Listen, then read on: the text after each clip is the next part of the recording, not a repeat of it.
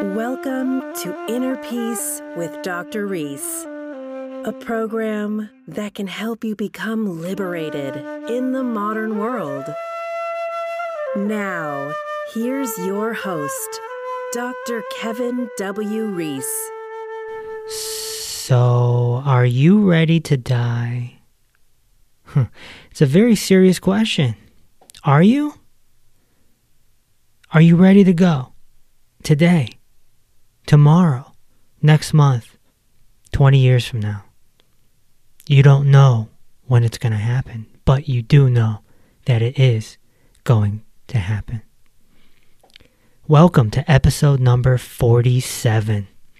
Today, I want to talk about the taboo subject of death. I've been sprinkling it throughout this whole podcast because it's the most important topic of all.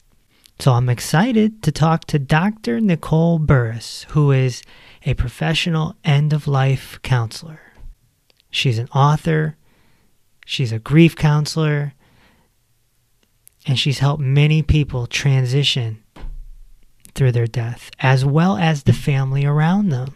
There's so much to talk about because it's such a heavy topic with, you know, micro topics that fall underneath the big topic. And it's just this big tree with lots of branches. So I'm glad to have an expert on to talk death 101.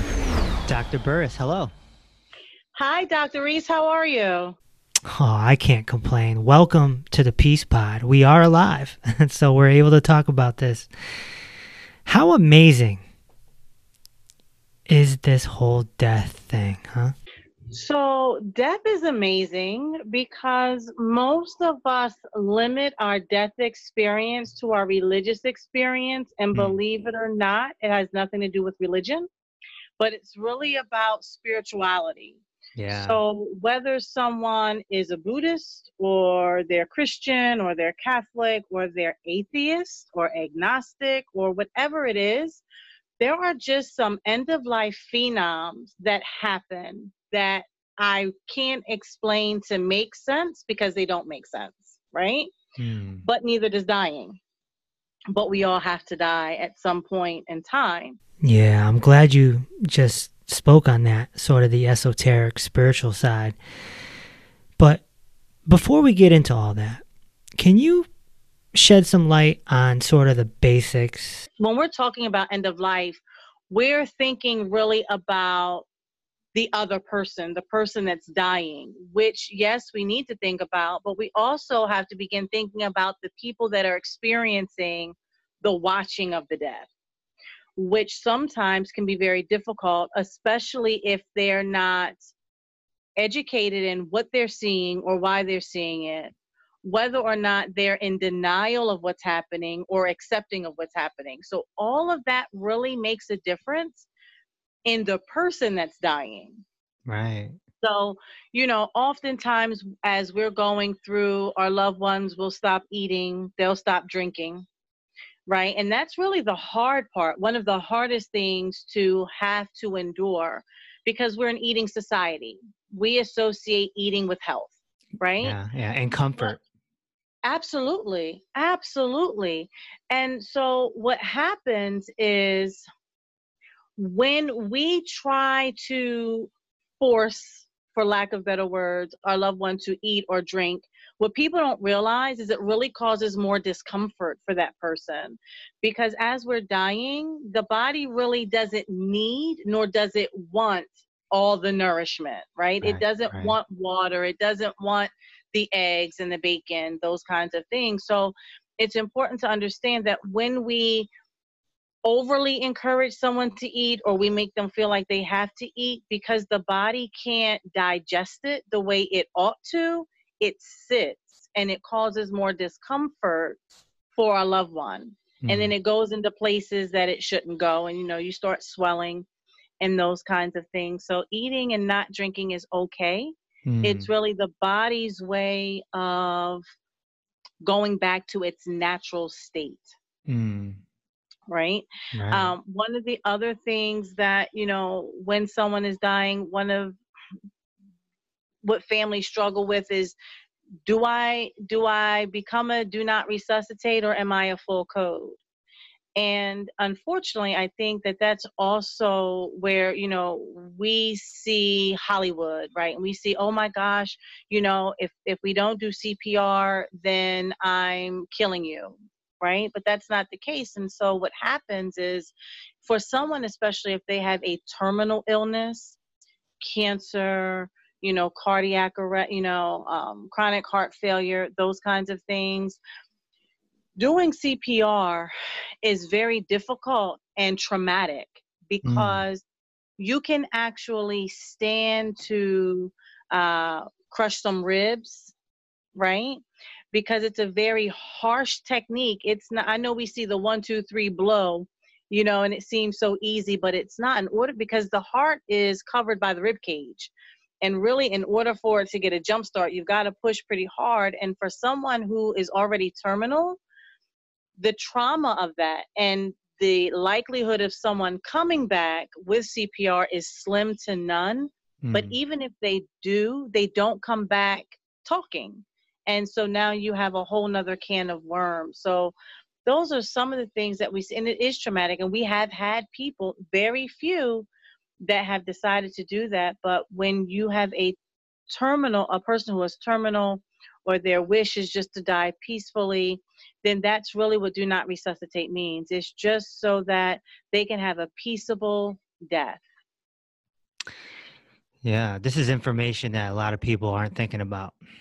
Right. And and people and they don't and because we associate CPR with living and we associate a do not resuscitate with dying, right? And the right. key and the ultimate thing is we don't want our loved ones to die, but if you have a faith of any kind um, and even if if you're an atheist the ultimate goal is death right we live to die that's right and so we have to begin thinking about those things and nobody wants to lose a loved one no matter the circumstance whether it's a car mm-hmm. accident whether it's a terminal illness whether it's a stroke or a heart attack but these are some things that we do have to really consider and think about and to whose to whose glory, you know, to whose um, satisfaction, other than the person who's making the decision.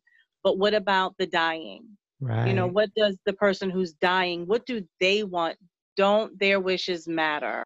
I've said this on the podcast. I I've been volunteering for a little bit. I haven't seen nearly as much as you.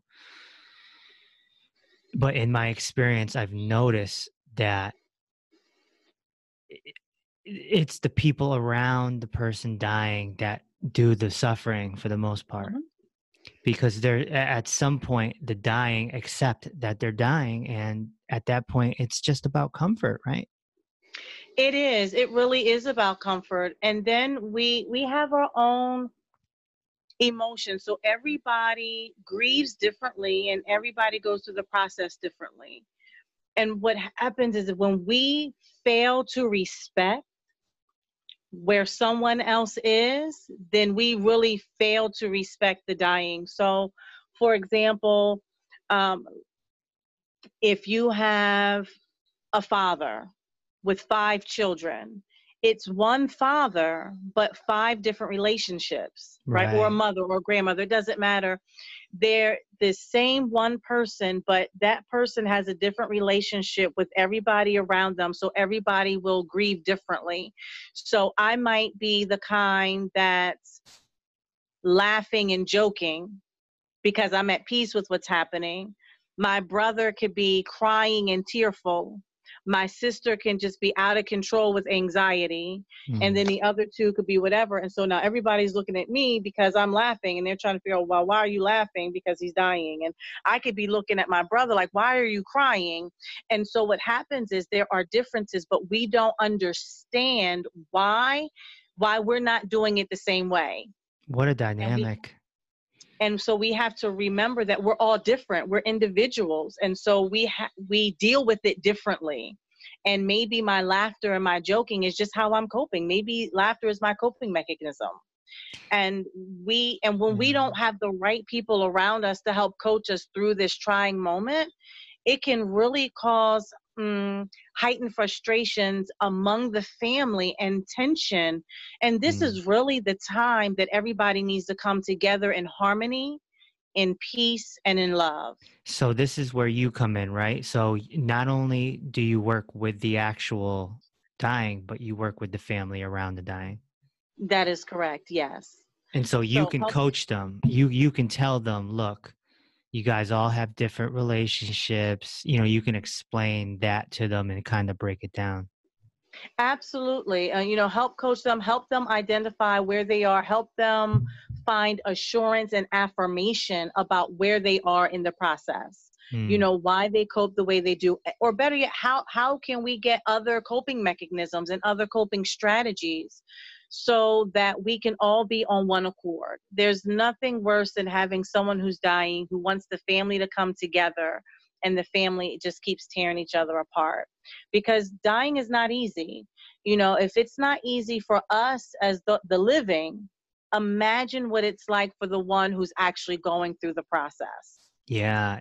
And, and, and I've also heard of cases where uh, it's not happening properly because the family is disturbing their process. Correct.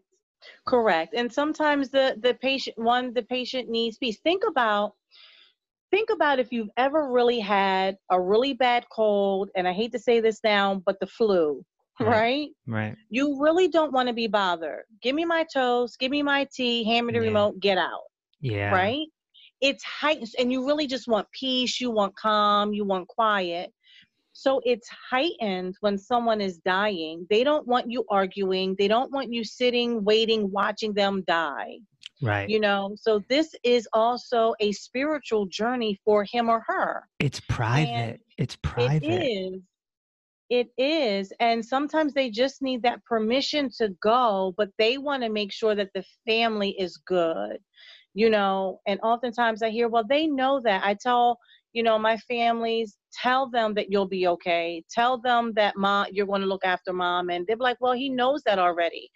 But if you think about your day-to-day um, communications with your family with your mom your grandmom your dad your sisters your brothers your children when you're on the phone you say i love you. Why? It's the affirmation of what they already know Mm. And sometimes they just need that affirmation, but it is a very spiritual journey. Um, and it should be full of love and comfort um, and peace, because especially if you have a faith, depending on what your faith is, it, it's their journey and they have the right to journey it. Um, we don't have the right to take that from them. We don't have the right to cause them more anguish than what they're already going through because we don't know what their internal turmoil might be. You know, some, or some might be at peace and some might be scared out of their mind. Absolutely. And so it's just important that we come together um, and sometimes what happens is our loved ones come back for us. Now, you know, some choose to believe and some don't, but that's okay. I've seen it across the board. I've seen it with Buddhists, I've seen it with atheists, I've seen it with all faiths that they end up having an encounter with someone that has already gone on to provide them comfort and support about their journey because it's just that it's their journey and they have the right to journey the way they so choose. So you're saying some sort of spirit or entity may enter the room and, and speak with the, the dying? Is that? Yes. Yeah. Yes. And I'm not talking about ghosts and goblins or anything like that. I'm not a medium. I'm not a mystic. Mm-hmm. However, mm-hmm. you know, you will hear, you know, I have heard um, patients talk about Uncle Joe, you know, where did Uncle Joe go? And Uncle jo- Joe died like 10 years ago. But one case in point, if I can, I had a I had a patient who was fairly young. She was in her 50s. This was probably about 10 years ago. Her husband she had been married for about 26 years at that time. Her husband's father died when he was only 3. So he didn't know his dad. He had mm. no hmm. pictures of his dad in the home. And she kept seeing this man so he would go through the house. And he was like, "There's no man here." He thought she was crazy, and he told me she was crazy. So after talking with her, I asked her to describe the man. When she described him, he was in awe because it was his father. And it was a picture that he had when he was a teenager of his father. And she had never seen it because he no longer had it. Hmm. So, you know, I like to tell people that story because we never knew. And she never met his father, of course, because he died when the boy when her husband was only three. Right. So, you know, they do exist. They do come to help usher us into our next existence. And just to let her know why he came for her, I have no idea. Well, I've But heard. just- Yeah, I've heard stories like that before when uh, a shocking death happens, like a, a car accident, hmm and there's no time to process the death process. It's just you're boom dead, Right. and then uh, some sort of spirit has to come and Right. be a guide. Mhm. And uh, every now and again, the person gets revived, and then they can share that story. So Right. uh, there's there's it's a mis you know it's life's a mystery. It is. And dying is even a greater mystery. You know, we live to die. Yeah. but but dying is not easy and it's not easy to let anybody go you know i did write a book um death and dying what does it look like to help Mm. people who have someone that might be on hospice or has a terminal illness what to expect because what i found in all of my years doing this is that when people have an understanding of what they're seeing and have an understanding of what to expect, it makes it easier. Doesn't make it easy, but it makes it easier to accept, to deal with, and go through the process and go through the journey. And that's exactly why we're doing this recording right now. Right. Let's talk about fear. hmm How much fear have you seen in some of these people? And and what do you do? What do we do to uh, to help them not be scared? So, fear, I've seen a lot of fear, and it just depends on what the fear is. Is some of them, most people are afraid of dying, but they are afraid of the process.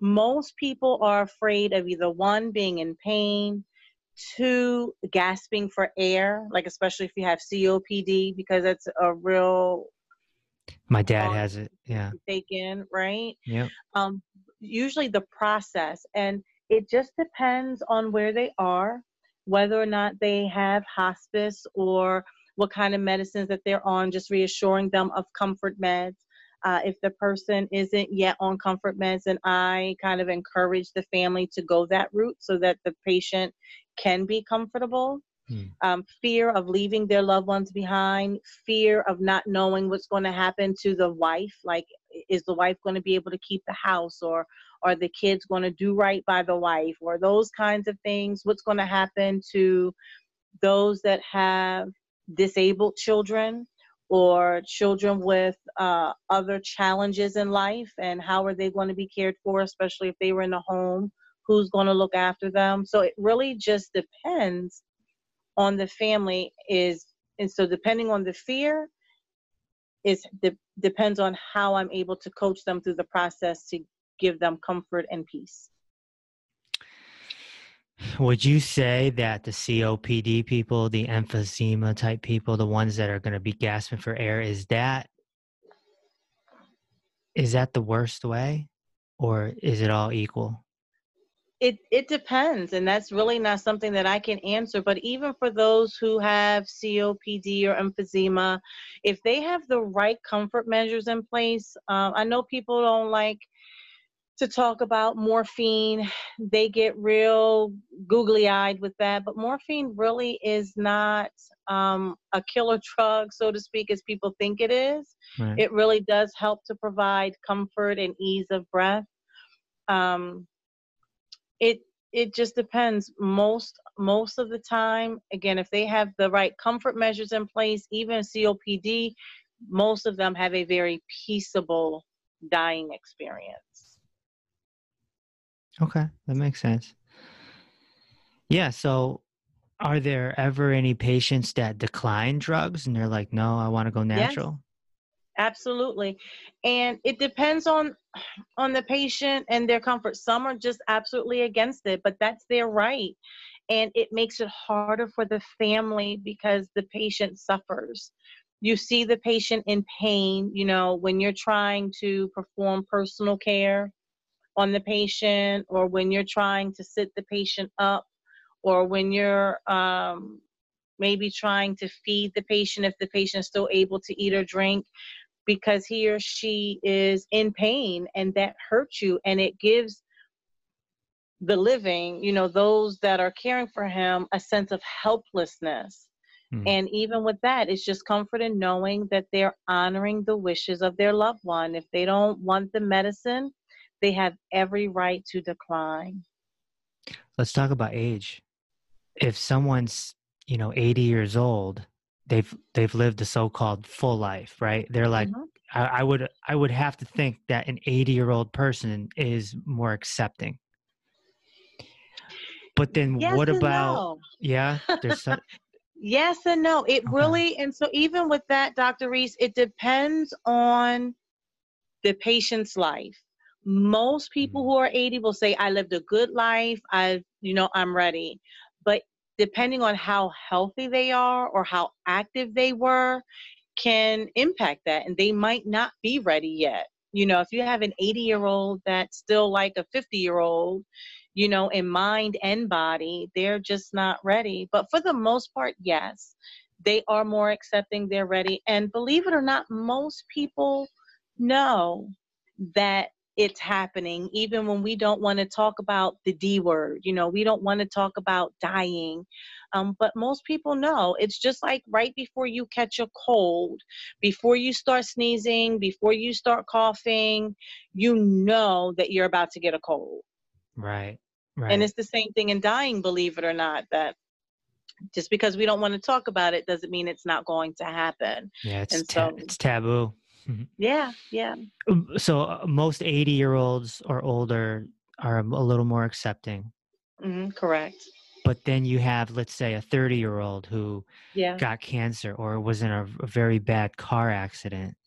Mm-hmm. I would have to guess, and you confirm or not, that these poor people are very unaccepting.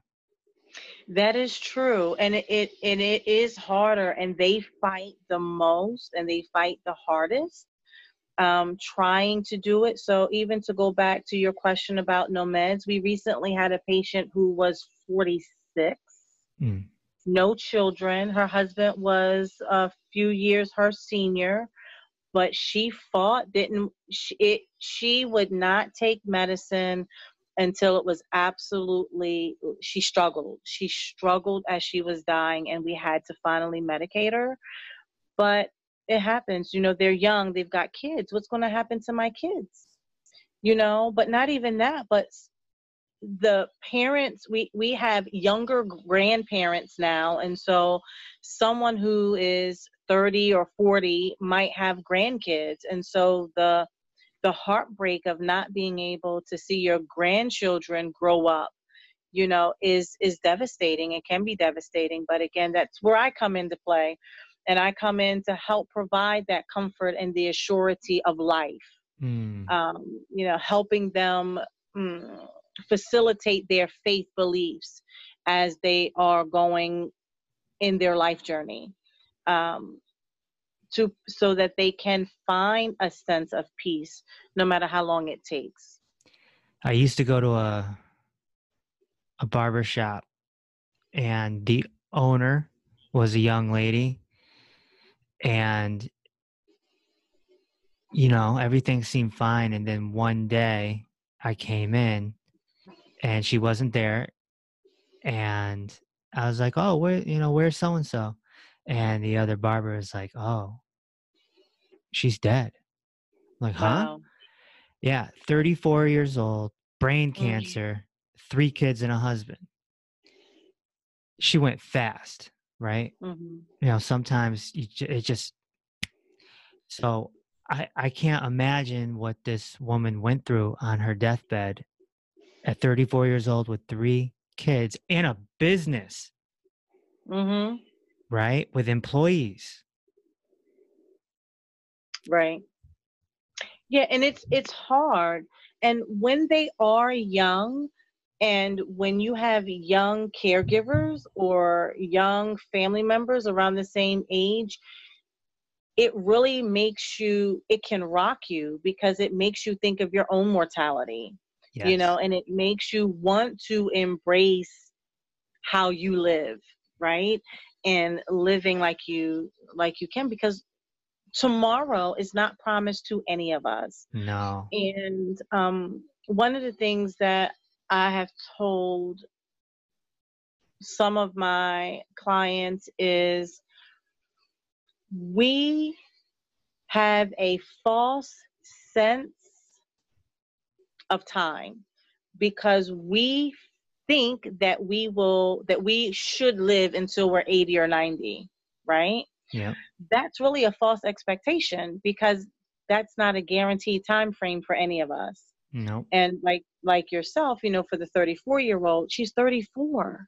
And we're thinking, wow, you know, she's had her own business. She still had so much life to live. And yeah, on one hand, she did, but on the other hand, she lived her full life.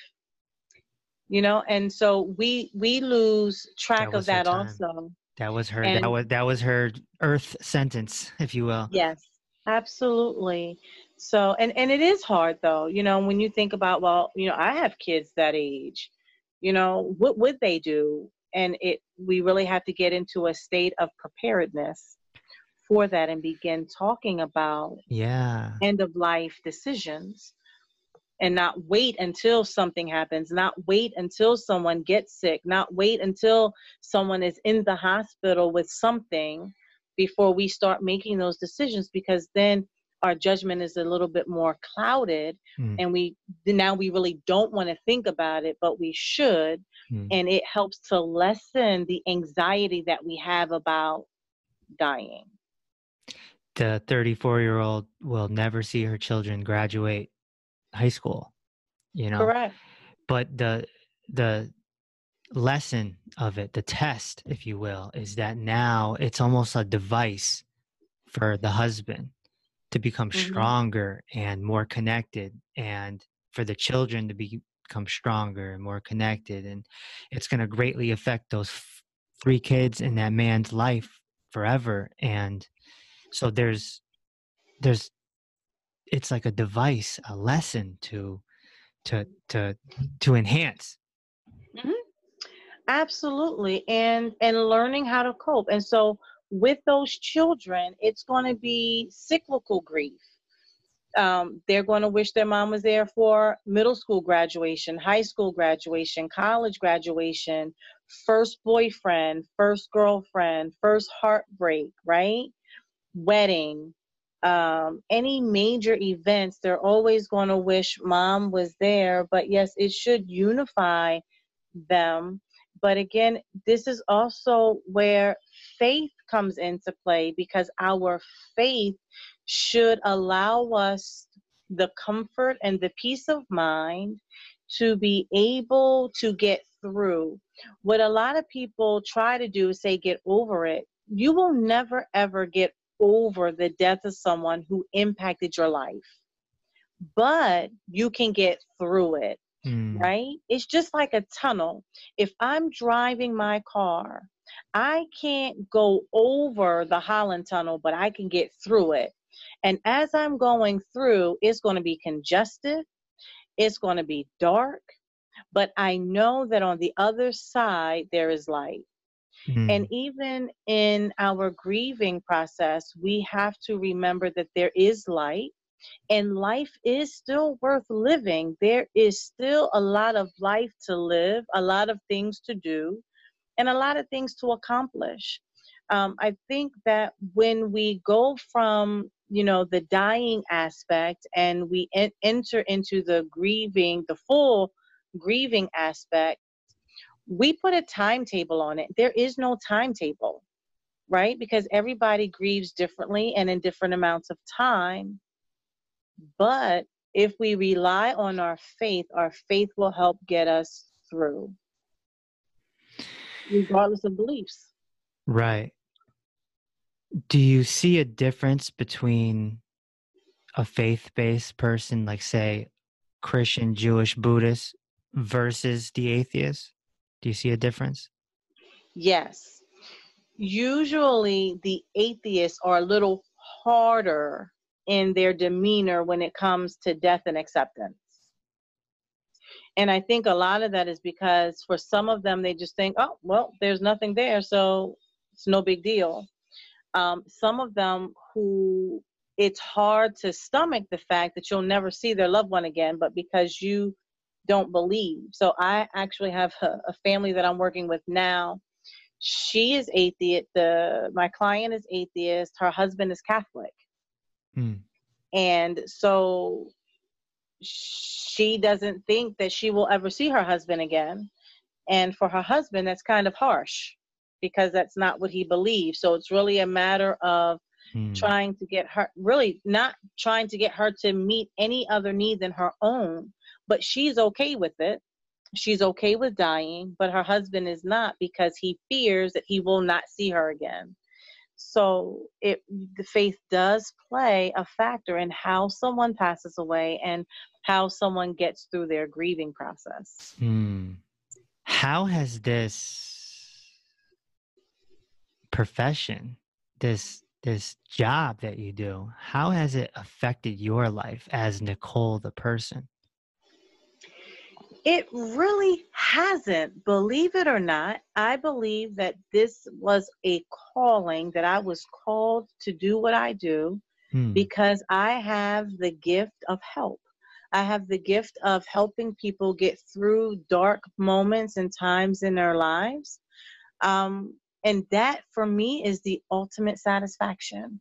Um, I have the ability to cut off. I, I'm in the moment with my patients, um, I think the only time that it really impacts me is if there is someone I know that is terminally ill or not doing well and nobody wants to talk about it. Um, my husband tells me that you know you can't always be so direct with everybody else because they don't understand hmm. um, but it, it's what i do you know naturally and that's how it really affects me is you know when i'm trying to help friends or you know if people call me and say hey i have somebody you know my mom or this kind of thing um, that's when it impacts me the most is when people don't want to take the necessary measures to do what needs to be done. One for their own mental health and two for the comfort and assurance of their loved one. That's when it impacts me. But other than that it really it really doesn't. In order for you to do this you have to have a heck of a bedside manner, correct? I mean, yes, absolutely. Are you a nurturer by nature? I am. I am a nurturer by nature, but I also believe in meeting people where they are. So I have learned how to meet people where they are with no expectation of them being anything other than. And I think, I believe that's what makes me so exceptionally good at what I do mm. and being able to help people understand the dying process.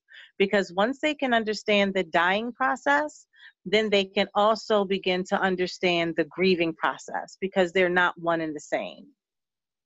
Right, right. It makes sense. Yeah. So you have to deal with different faiths. So you might have a patient that's Buddhist. Mm-hmm. You might have a patient that's Catholic. You might have a patient that's Taoist. There's not many Taoists around here, but mm-hmm.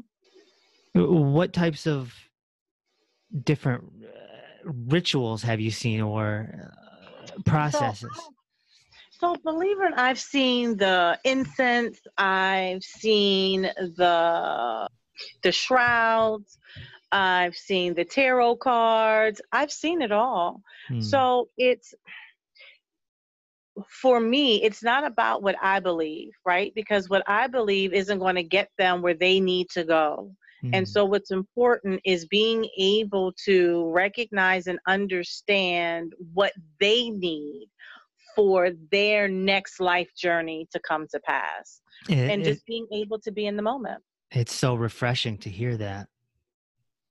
Yeah, because a lot of people can't do that. A lot of people aren't able to cut off Mm-mm. what they feel or what they believe to be their own personal convictions. That's right. But my personal convictions are not your convictions. So That's right. That's right. wherever you are and wherever you need to be, my role as an end of life coach is to get you there. It's not about me getting you where I think you should be, it's about getting you where you want to be. And if I'm able to do that, then I have done my job well. Well said. How many people dying have you come across that are happy? Like they're like, this is great. I can't wait for this to happen. I'd probably say about a handful. Hmm. Some people are. Some people are really in tune with their faith. Um, they know where they're going. They have no fears of it, and they embrace it. So, but yeah, a lot of them. That this is what they've lived for. They've lived to die so they can live again. And you know, that's how that's how I feel. And the other thing is a lot of people are scared to die because they haven't accomplished what they wanted to accomplish and so they feel like they're they're not finished i can't die now i got more Mhm. things to do Right. And that happens too. And so, depending on where they are in the process, I help them with it. If it's a book, I'll help them finish their book. If it's painting or writing, you know, I'll help them paint or write or have somebody paint or write. I had one client who was a painter and she just had like a studio full of pictures that she wanted to donate, but she hadn't gotten around to identifying them. So I showed, I asked her, showed her her pictures. Who is this going to? And wrote the name on it. And what I couldn't do, I had her family chip in. I had another patient who was writing a, a book. She she was an older patient. She was in her 80s. She was a teacher. She had published. Uh, she had written two books about 30 years ago, but never got them published. Hmm. And then she was writing her life journey, um, a memoir Hmm. and so um, helped her write that and was able to get the first two books to a publisher so that they could be published. She didn't want to sell them but she wanted them for the family to have. So able to get it to a publisher to publish it and then the third book was able to put it together for her and then give to her family for her family to do with what they wanted to. They weren't sure if they wanted to have it published or what they were doing because it was so personal and so intimate because it was as she was going through her her life journey process. So it's just depending on where they are. If with that unfinished business, if I can help, I'll help. Um, otherwise, if they need to, uh, if somebody else needs to do it, I kind of encourage them to get it, whether it's a lawyer or, you know, a realtor or whoever it is, so that they can feel a sense of accomplishment and not having such uh, a loss of control. Yes, I mean that is so cool that that Mhm. you know you you did that with her, and did did she live long enough to see it get at least She published to the did. family? She saw the two books yes the two books got published while she was still living and it was the third book because of course it was her memoir. So she was she was actually writing up until three days before she died. Wow, and she so yeah she she probably had such satisfaction from that. absolutely. It's it's what made her made living worth living or her dying worth dying for hmm Do, do you ever ask a client that's dying? Do you hey, is there anything you ever wanted to do that I could help you with right now? yes always Yeah. because I never know, you know, if there's any unfinished business that needs to be taken care of. So always. That's important. That's that's a vital that's a vital part of their journey too and them feeling fulfilled that they can let go. And that's important. If you don't let go, you get dragged. Correct. And sometimes you you do. You just drag on. And um, the goal is to to die peaceably without without that emotional baggage. I think the key word is contentment. Yes. To feel content. And I talk about that a lot on this podcast. And you know, using myself as an example, I I feel so content. Like I'm 40. I've pretty much done everything I wanted to do. So everything's bonus at this point. And I feel uh, I feel very satisfied. Oh, wonderful. Amen. So, you know, everything I do now is like bonus. Mm-hmm. You know? Absolutely. And I don't know if many people can say that. And I, uh, I just urge people to just don't put things off. Just if you have something, I don't like to use the word dream, but right. have uh, an intention to do something, if you always wanted to do something, then then then, then do it. Yeah, and I I encourage people the same. If you want to travel, travel. Don't wait until you retire. Because when you retire, you might not be able to travel. Right. If there's something that you want to do, do. If you want to go parasailing, if you want to go snorkeling or skydiving, do it. Make time to do it. Because again, tomorrow is not promised to any of us. Um, and and you know, dying should actually be a beautiful experience. And I know people say, How can you say that? Because dying is just like living, right? When we come into this world, it is a beautiful experience. When a woman gives birth, it is a hard experience on a woman, right? The overall experience is hard. It's hard on the baby, and the baby comes out all junky, Mhm. but it's a beautiful experience, you know, Mm. with the pain and everything. And dying should also be a beautiful experience. It should be an experience that we don't that we, we don't cringe or turn away from, but one that we really embrace because it could be as good and as it can be, you know. And I understand that for some of us it's very traumatic, you know, and how we go, but you know, the a good death experience, you know, also helps us with our coping mechanisms as well. Right. Like you said, if we're prepared for this, when that moment happens, even if it's a bad accident of some sort, you know, the experience will be better. Right. And we do. And we have to start talking about that. We don't. Um, well, you know, do you want to be buried or do you want to be cremated? I don't know why that's a hard topic for people, but it is. Who do you want to use? Are you a military vet? Do you want to have military honors? Do you want to be buried in a military cemetery, wherever you are, or the veteran cemetery, excuse me? You know, um, what do you want to wear? And for some people, they find that it's morbid, but it isn't. What happens is we wait. We wait until it happens, and then we're running around trying to get everything in place. And at that point, that's the time that you should really be grieving with your family. So you lose two or three days because you didn't make the plans. When you when I travel, if I want to go to California, I'm going to plan my trip to California. I'm going to plan the hotel. I'm going to plan what airline I'm going on. I'm going to plan what I'm going to do when I'm there. If I go to the Caribbean, the same thing. So, why aren't we planning for the end of life so that it's less stressful? That's So, right. because I don't wait until the day I'm leaving to say, oh, well, I'm going to go fly United today or I'll wait till I get to California to find a hotel. We don't do that, right? yeah. Because it's added stress. So when even before we get sick, what about life insurance? Do you have life insurance Mm. outside of your job?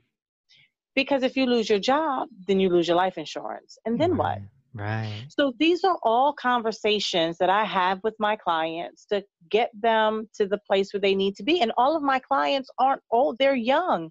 You know, I have clients who are 40 and 50, and it's really just a matter of helping them get their life affairs in order so that when the life journey begins, they're ready and they're prepared. You Mm. know, my mother, my grandmother, I did it with. My in-laws, I've done it with. My my brother-in-law, my sister-in-law. Um, especially if you if you have an illness, you know, MS, cerebral palsy, if you have a disability of any kind, you should already be forward thinking about what do you want to have happen should anything happen. Because it helps the family because then if i know that you want to be cremated but somebody else wants you to be buried, I could say, I'm honoring so and so's wishes because this is what they wanted.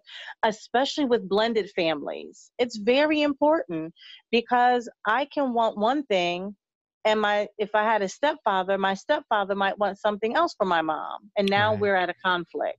Mm.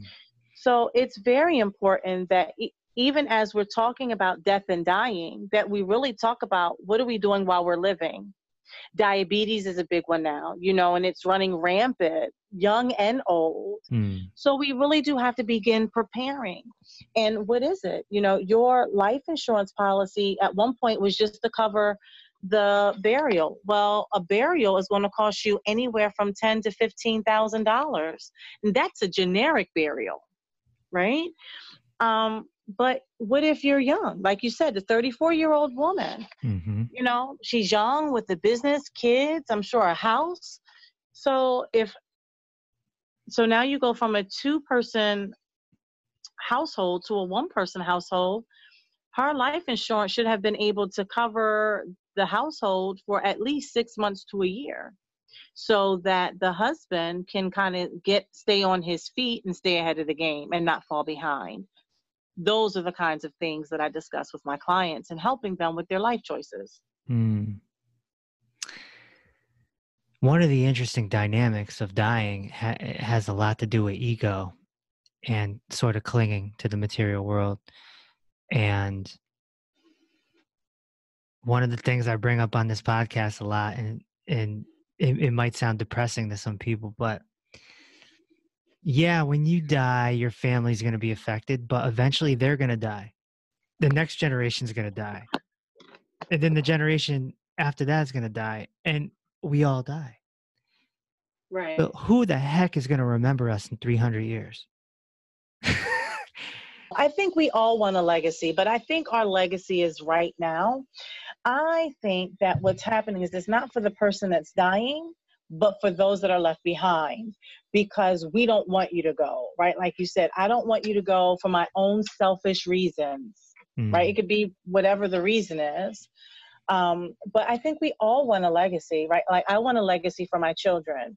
I want my children to remember, you know, who their mom was, and I would hope that they would pass down to my grandchildren, and then my grandchildren would pass down.